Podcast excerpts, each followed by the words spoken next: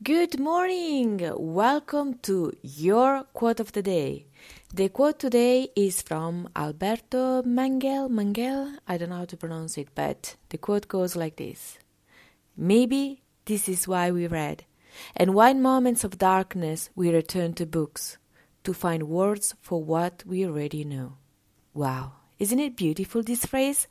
I love this phrase so much because you know when you're asking for questions and there's like you're looking you're searching for them and you look for them in a practical way on google you ask your friends you ask colleagues for the things you don't know or what or what you think at a deep level you know but you need to ask for confirmations.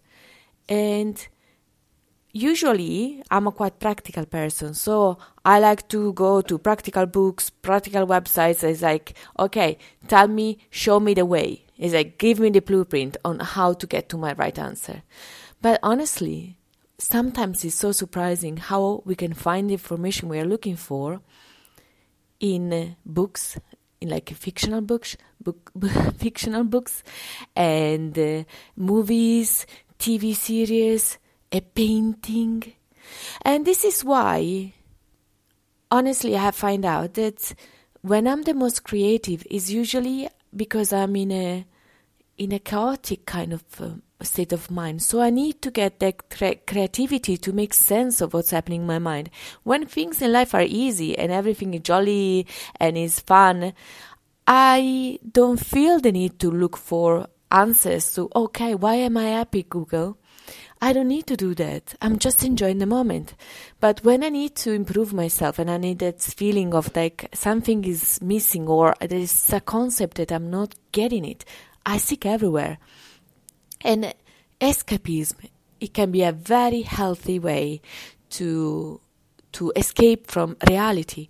It's it becomes bad only when we um, isolate ourselves and we escape a bit too much. If you play video games for 30 minutes a day, it's fine. If you play 2 3 hours every day, that's not so good. If you play all day long, that's bad. The same goes with television. It's fine if you watch a movie a day or one or two episodes a day. But nowadays we have binge watching.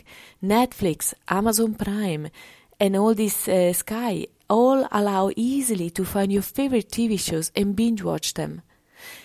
And they are made you made on purpose to make you hooked. So we go and we waste a lot of time in this.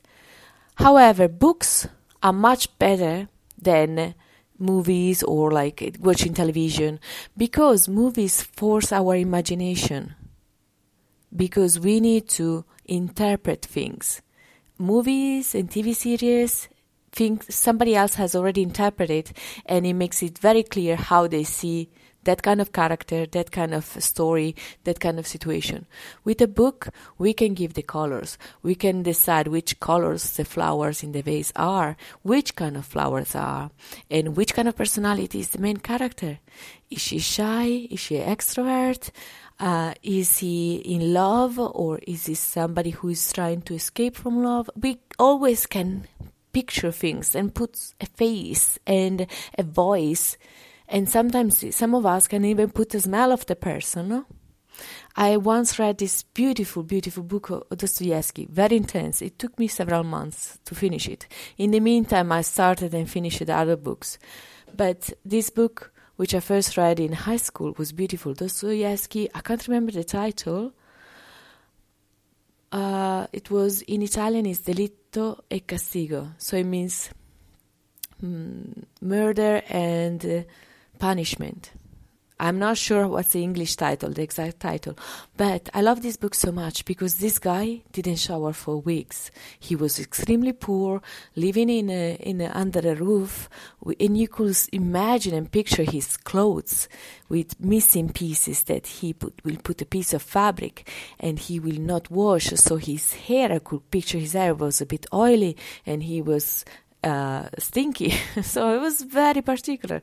But we need that kind of books that make us escape, and not always the practical ones. The self help development is great because it gives you practical advice, but it's somebody else's blueprint.